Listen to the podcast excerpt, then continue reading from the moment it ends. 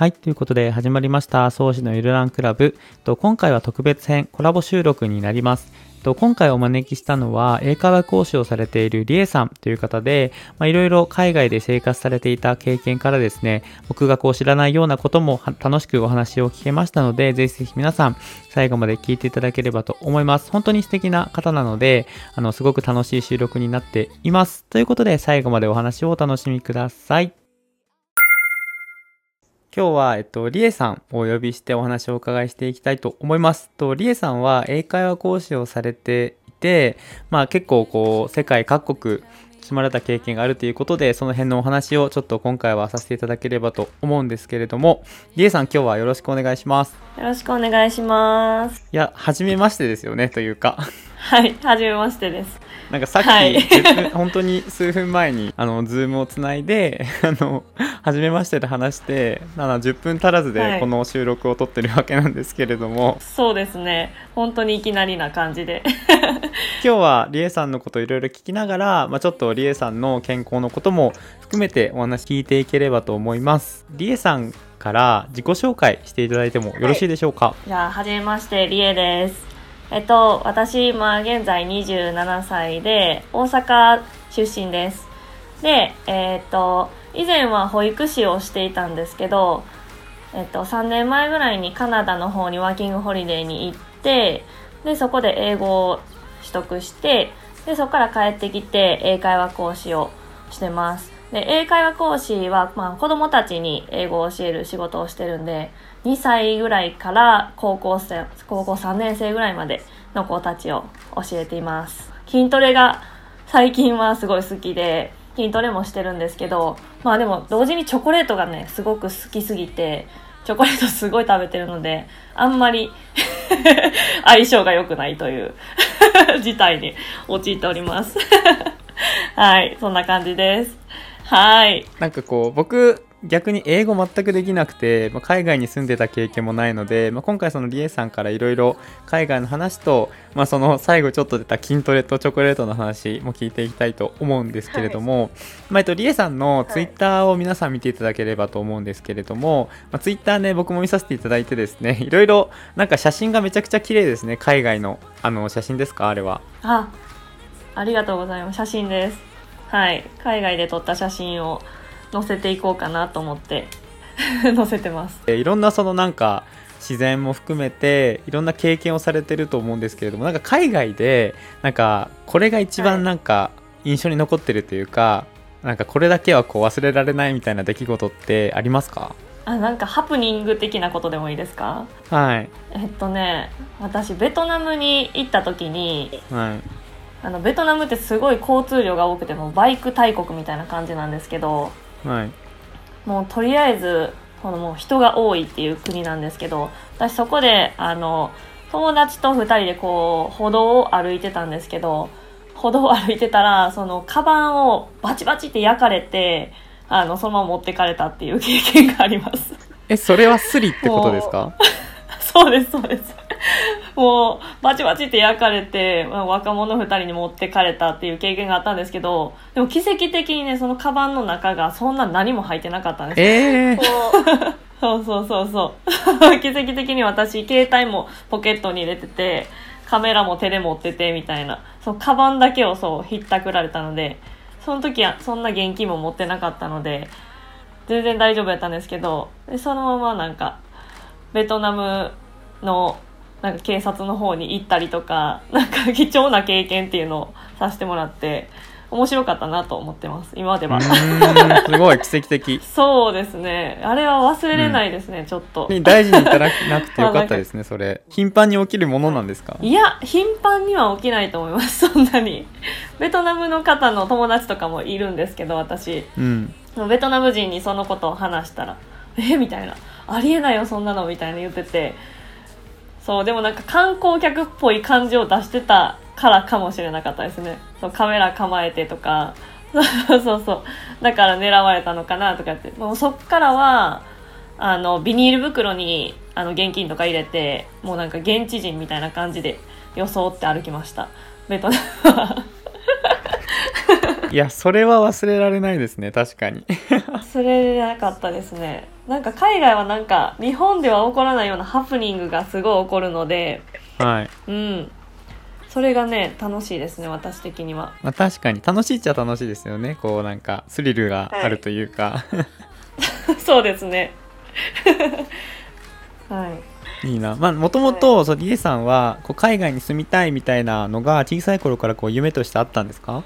いや小さい時にはなかったですね。海外に全く興味もなかったですし。で大学生の時になんか交換留学みたいな感じで私その保育士の短大に行ってたんですけどそこでなんかその海外のなんか保育園とか幼稚園とかを見学するみたいな感じでちょっと海外にみんなで行くみたいなやつがあってそこに応募したというか。はいはいはい。でそれで初めて海外に行ってあこんな世界があるんだってめっちゃ感動したんですよ。ああなるほどなるそほど。こですごい海外に興味を持ってでそこでワーホリに行きたいなっていう思いがああなるほ出てきました。どなるほど。でその後にまあ、保育士をまあ辞めてというかあのーからまあ、海外に行かれたってことですね。それ英語今英会話講師されてるっていうところなんですけどなんか英語って、はい。まあこうどこで勉強されたんですか？英語はそのカナダに行ってからですね。本当にそれまで私もう「I can」の意味すら分からなかった。本当にバカな人やったんですけど。いやいやいや。すごいすごいおバカで。でそれでよく行ったねってめっちゃ友達には言われるしそのバカにされましたね行く前は。えーじゃあ行って何すんのみたいな。行って帰ってきて英語の仕事すんのって言われてえするよって言ってたらなんかもう絶対無理みたいな。舐めてるみたいな。めっちゃ言われたりとか しましたねやっぱり。カナダで学んだって感じですね英語は、でもあっちの現地でそのまあホストファミリーみたいなところに住んで、はいそこでもうこう現地ならではの生活の中で英語学んでいったみたいな。そうですね。基本的にはそんな感じで。であっちでも働いてたのでそこでいろんな人とコミュニケーション取りながら本当に。多分赤ちゃんの脳みたいな感じで多分何にも入ってなかったので逆にすんなりと 英語が入ってきたっていう感じですかね。もうスポンジのようにぐんぐん吸収していったみたいな。土のように吸収して。そうですそうです。いやすごい面白いですねその話。海外に住んでまあいろいろそのなんだろうな困ったこといろいろあると思うんですけれどもあのその中でも食事とかその健康面でそのリエさんがこうこれは印象に残ってるなとか困ったこととか逆にあそっちに行って良かったこととかその辺あります？えっと、まあ、カナダに住んで私もう食生活がガラッとやっぱり変わったんですよね日本と。日本にいる時は実家にいたのでその和食とかバランスよく食べれてたものが、まあ、あっちになってもうパスタ基本的にパスタとかパンとかピザとかハンバーガーがもう主な食事だったので私行って3ヶ月で1 0キロ太りました。えー、10キロ？10キロ太ってもう今じゃ考えれないんですけどびっくりしました。あの時はね何も考えず普通に生活して多分ストレスとかもあったんでしょうけどもうルンルンとしていたらそのぐらい太ってましたね。それはすごい困りました。確かに。ですね。10キロか。いやでもやっぱり、はいその変わるんですねガラッとね。ガラッとね結構なんか日本から来たかな日本に日本からカナダに行った日本人の方いろいろいろいたんですけど皆さん太ってましたね。あやっぱり食生活が違うので。うん。ねえ。何かしら。あーやっぱりそうなんですね。大きくなっちゃうと、うんうん。なんかそっち大きくなっちゃいましたね あれですもんね。やっぱりこう日本と比べてどうしてもこう肥満率みたいなのもぐっと上がるし、まあ、食生活がねね。どうしても日本食からそういう洋食にガラッと変わっちゃうとなかなかね、いやーなるほどなるほど、えーちなみになんかこうそっちに行って逆にその良かったことというかなんか美味しいもの見つけたとかあります？逆に良かったことは、まあ、景色がすごい良かったのでウォーキングとかその運動とかは外でよくしてましたね。ああなるほどなるほど。うんなんか日本の時はそんなにウォーキングとかはしなかったんですけどもう今都会なのででもカカナダだと公園によく行ったりとかなんか散歩っていうのをよくしましたね。あーやっぱそうですよね。あの写真見てもすごいしひどいせあの自然が広がっててなんか確かに歩くのはめちゃくちゃ気持ちよさそうだなっていうのを思っていて。いやいいですね。なんかカナダか。なんか僕も行ってみたいと思います。ぜひぜひ行ってみてください。すごいいいところです。でなんかそのツイッターでなんかシェフされてたみたいな。あはい。書いてあったんですけどそれはあれですか？あはい。っちでの仕事がそのシェフだったって話ですあかそうですそうです。あっちでの仕事がそのシェフの仕事をしてたんですけど、まあ、あっちでのなんかローカルレストランみたいな感じだったのでまあエグベネディクトとかしてますかね。はいはいはいはい。エグベネディクトとかはなんかオムライスとか、まあ、なんかそういうもう本当カナダの食事みたいなのを作ってました。えー。でもそこのねまかないが美味しすぎてそれも太った原因かなと思いますね。で今そのはい。あの増えてしまった体重は戻ったんですか？あの日本に戻ってもうみるみる何もしなくても痩せました。あそうなんだ。へえ。うん。むしろマイナスぐらいの勢いでぐんぐんと痩せましたね。えー、すごい。え日本に戻って今来てるのはどれくらい前に戻ってこられてるんですか、まあそのカナダから戻ってきたのは2年前ぐらいかな2年前ぐらいに戻ってきて、まあ、そこからまたなんかから海外にいろいろ転々と行ったりとかはしてるんですけどうん。実際に長く住んだのはそのカナダの生活が一番長かったかなっていう感じですね。えーこの前もなんか僕その海外で8キロ太ってでなんか日本に帰ってくると元に戻るみたいな人いらっしゃったんですけどやっぱそうなんですね、やっぱそうなんだすごい。やっぱね食生活がやっぱ日本は素晴らしいというか。あー。やっぱりこう恋しくなるもんですか、日本食とか日本の味。めちゃくちゃ恋しくなります。本当に。もう初め帰ってきてもう吉野家食べたんですけどもう感動しましたね。めちゃくちゃ美味しいやん。帰ってきて吉野家食べたんですね。空港で食べたんですけど感動しましたねあれはなんかにカナダにある日本食とかはめちゃくちゃまずいんですよ。ああそうなんだ。やっぱ醤油ですかね。ああですかね。だと思います。そうなんだ。日本食の方がやっぱ好きですか？そうですね。日本食の方が美味しいですね普通に。えーやっぱりそうなんだ。皆さん言いますよね。日本食が恋しくなるって。すごいたくさんの人が、はい、海外に住んだことある人はめちゃくちゃ言われるんですけど。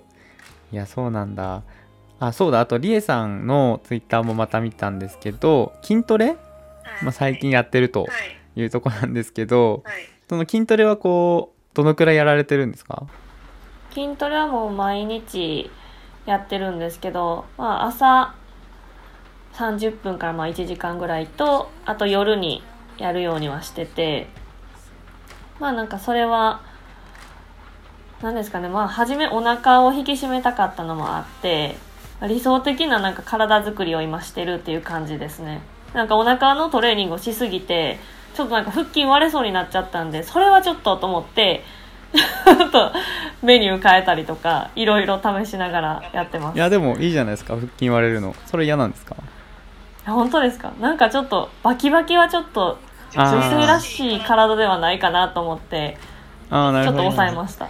じゃあもともとあれじゃない危ですか？険だったので。筋肉はつきやすいんじゃないですか、はいはい。それあだと思います。つきやすい方ですね。うすんごい。でもそんだけね帰ってきてぐっと痩せるくらいだから相当こうもともとなんか代謝が良かったりするんじゃないかなと思うんですけどなんか若い頃とかと運動とかされてました？若い時はあの小学校からずっとバスケをしていてでそっから陸上とかをしてましたバリバリのスポーツって感じでしてましたね若いって言ってもあれかまだまだお若いですもんね。僕多分同い年ですかね。27あ本今当ですか？年僕27なんですけど。あ一個上ですかね。私今年28なので。あそうなんですね。あでもすごい本当ほぼ同世代ですね。ね嬉しいですね。そうだったんだっていう。と思って。僕あの本当に写真見た時はあの年下だと思ってましたもん。あまたまた嬉しいですね。なんか年同じ年ぐらいだなと思ってひょっとしたら下かもなーなんて思ってたんですけどへえそうなんだ。しかもババスケからの陸上っていうと僕もランニングするのですごくこう共通点ありましたね、えー陸上か、ね。陸上はちなみに何されてました、陸上は 800m 走をしてました。すごいもうほんとバリバリじゃないですか 一番ねしんどいやつね、一番しんどいやつを。ほとんどほとんど全力疾走のやつ。やってました。えー、そのくらいやっぱりこう自分を追い込めるタイプなんですね。ストイックですね。なんか自分で言うのもあれですけど ストイックだなって思います。なんか力強いなっていうかなんかすごいこうかっこいいなみたいなことを思ってました。僕ツイート見て文章見て。本当ですか？ありがとうございます行動力がやっぱりすごいですよね。そうですね。もう行動力は常に軽くいこうと思ってますね。なんかチャンスがあった時に自分から掴みに行かないとってやっぱ思ってるので。素晴らしい。いやいい見習います僕も。いやいやいや。でもそんなにストイックなリエさんもチョコレートが好きすぎるという プロフィールを見たんですけれどもこれはどういうことでしょうか？そうなんです。これはね、あのもうチョコレートはもう癒しですね、私の。唯一の。もう、あのそれちょっと僕も、ートがないとあの話させていただきたいな。僕もあの、はいはいはい。甘党なんですよめちゃくちゃ。本当に。あさっきもそうなんねですね。さっきもねシュークリーム食べてからのこれ収録してるんですけどそれくらいあの 甘いものが好きで。もちろんあのチョコレートもすごく大好きなんでよく食べるんですけど。あ、そうなんですね。そうなんですよ、はいはい。リエさんのこのチョコレート好きを見てですねすごいあっと思ってうんうん、共通点あると思って、お、今日ここ聞きたいなと思ったんですけど、チョコレートは癒し。あーチ癒ョコレートは癒。しかあうん。ーもう前からずっと幸せ好きなんですね。ですねチョコレートが、はいはい。ずっと好きですね。本当になんか冷蔵庫にないと、ちょっとなんか落ち着かないというか、なんでないんやろみたいな。って思っちゃうぐらい不安になりますね。やっぱ疲れた時とかに食べたくないですか？なんかチョコレートって。あそれはめちゃくちゃわかります。ですよね。いや、うん。そうだよな本当に。うん。あ本当に。でもなんか、その、パーソナルトレーニングをしてる方に一回食事を見てもらったことがあるんですけど、まあなんかチョコレートが好きでめっちゃ食べてますみたいに言ったら、さすがにそれは？って言われて、で、多分一日の摂取量が私半端なかったので、減らしてってめっちゃ言われました。なので、ちょっと減らしてます。チョコレートは美味しいですけどやっぱりね脂質がね気になりますから糖質と脂質が 食べ過ぎは良くないそうなんですよね。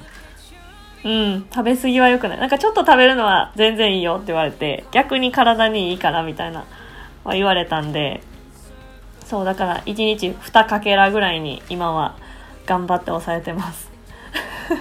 え甘いもの全般に好きなんですか？それともチョコレートが特別に好きなんですか？甘いもの全般好きですね。あうん。ー。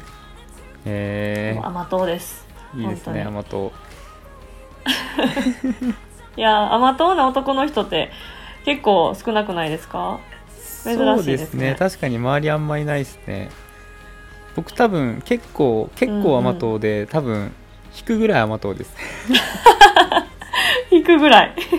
どのぐらいですか？いやなんかリアルにチョコレートとかだと本当やっちまうのが、はあのーうんうんファミリーパックを買ってきてなんかはいはい、はい。お休みの日、こうやってこう収録とか編集とかしながら全部食べきっちゃうみたいな、あ、やりがちですね。ファミリーパックはダメですよね。うん、あれはねそうですねあのーあれはね、うん売る方が良くないと思う そっちのせいにしちゃいましょう。あれはやっぱり そうねまあ確かにまあ名前はファミリーパックだけど一人で食べれちゃいますもんねあんなんね食べますね。余裕で。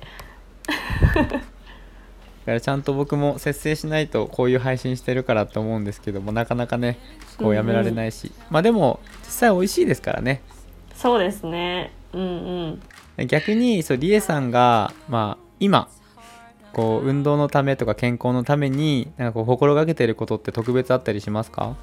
あー心がけてることはなんかとにかく無理せず継続することを心がけてますね。ほうほうほう。んなか一日にやりすぎてしまうとやっぱその毎日の継続っていうのがなかなかできないなと思ってるのでまあちょっとは負荷負荷はかけたいのでその程度はやってるんですけどもういやってなりすぎないようにっていうのを心がけてもう毎日継続。ていうかもうなんか運動に関しては一生していくことやなと思ってるんでから自分の体のケアのために。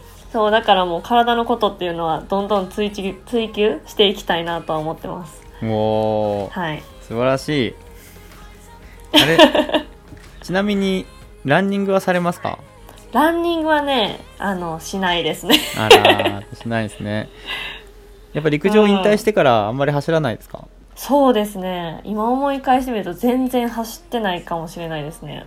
へうん。ーじゃあ普段は、うんうん。まあ、筋トレがメインでっていう感じですね。そうですね。うんうんうん。まあでも確かにさっき言われた通り継続することってめちゃくちゃ大事だなと思っていますね。はい。うんなんか多分うんうん。英会話も、あの全部含めてだと思うんですけどやっぱなんかちゃんとねあの経験して実践してそれを繰り返してなんか質が高まっていくみたいなとこあるじゃないですか全部。はいはい。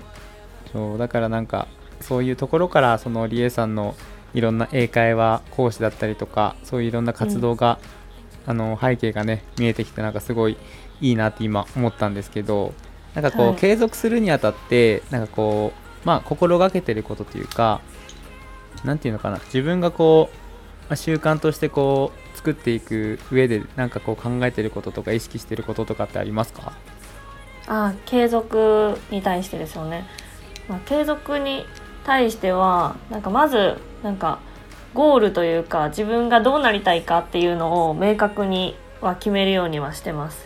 ほうほうほう。それがないとなんかやっぱり途中でやめてしまったりとかにつながると思うのでまず自分がどうなりたいかっていうのを本当にちゃんと決めてでそこの目標に向かってやっていくんですけどそれだけじゃやっぱ継続できないのでなんか月単位の目標とかそれをまたそのゴールを細分化してでスモールゴールみたいなのをちょっとずつ乗り越えるっていうことをしてますね。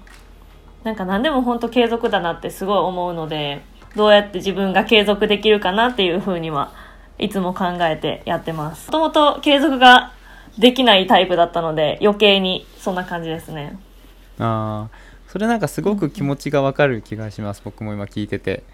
なんか本当うん。やっぱりこうまあねゴール将来的なこうビジョンを描いた上でなんかこう日々続けていくことってやっぱり決まってるし、やることってやっぱり一つずつちっちゃいことだからなんかそれをいかにこう、うんうん。続けれるかどうかっていうところの判断は確かにすごい大事だなと思うしまあなんかね、うんうん。続けれることがやっぱり一番大事だしそれがやっぱり質を作っていくなっていうのはすごく感じてるからなんかすごく今のりえさんうんうんの話は共感しましたね、いやいいな。ああ。ありがとうございます、真面目な話ができました。そうですね。最後真面目になっちゃいましたけど。りえさんあのあれ一回またあの海外の話に戻るんですけどなんかこれから先、はい。新しく行ってみたい国とかここ行ってみたいなみたいな場所ってあります？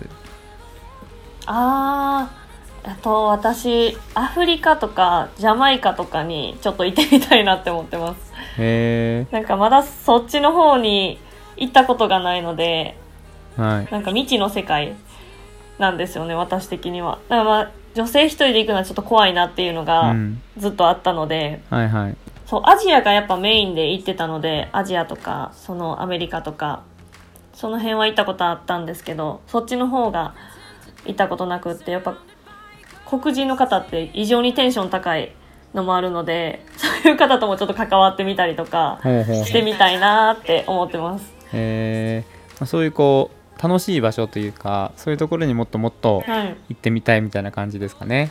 そうですね。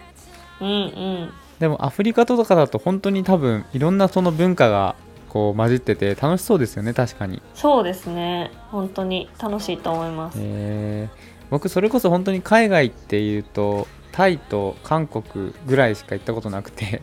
へえそうなんですね。将来海外ちゃんと旅行してみたいなって思うんですけどなんかこう海外旅行のコツとかってあります？なこれだけは大事にしとけとかこれだけは持っていけみたいななんかこうリエさん流海外の教えみたいなのが聞ければいいなと思うんですけど。海外の教え。うん、な、なんですかね、その旅の形態にもめっちゃよるんですけど、なんですかね、まあなんか海外は日本、みんな日本人も平和ボケしてると思うんですけど、まあ、もちろん危険なことが多いので、なんかその、置き忘れとかは絶対しないでほしいですね。そのご飯とか食べてて、ちょっと普通にカバン置いていくじゃないですか日本人の方って。もうそんなんしたら多分一瞬で盗まれるのでもうそこだけは気をつけてほしいですね。本当に。まあ、つまり日本がめちゃくちゃいい国だっていうことですよね。そうですそうです。日本はもうすごいいい国ですね。それはなんかいろんな方話しても言われますね。日本はすごいいい国だって。うん。いやいい話が聞けました。ということでこれな感じで、まあ、30分ぐらい経ちましたのでですね、まあ、今回はこれくらいにしたいと思うんですけれども、まあ、また機会があればぜひぜひリエさんまたあの出演していただければすごく嬉しく思います。多分あのこのリエさんの話もっと聞きたいっていう人がたくさんいると思うし多分これから海外に住みたいと思っている方とかはすごく役に立つと思うのであのまたあの出ていただけたら僕も嬉しく思います。ということでじゃあ最後に、あのリエさんの方からなんかこう今聞いてる方々に一言いただいてもよろしいでしょうか？あはいあの今日はこの宗師さんのラジオに出演させていただきありがとうございました。まあなんかお聞き苦しい話もあったと思うんですけどはい。聞いていただいて本当にありがとうございました。はい。ということでですね、じゃあまあリエさんのツイッターでいいですかね概要欄に URL あはい。お願いします。を貼っておくので皆さんぜひぜひチェックしてみてください。ということで今日は英会話講師のリエさんに来ていただきました。リエさん本当にありがとうございましたありがとうございました。はい。ということで皆さんいかがだったでしょうか？すごくエネルギッシュなリエさんにですね、僕もすごく刺激を受けまして、あの、なんか話していて元気になりました。ということで、えっと、概要欄の方にですね、リエさんの Twitter、あとは Instagram の、えっと、URL を貼っていますので、ぜひぜひそちらからチェックしていただいて、リエさんのその活動だったりっていうのを応援していただければと思います。ということで、今日はこれで終わりにしていきたいと思います。最後まで聞いていただいてありがとうございました。それではまた次の配信でお会いしましょう。バイバイ。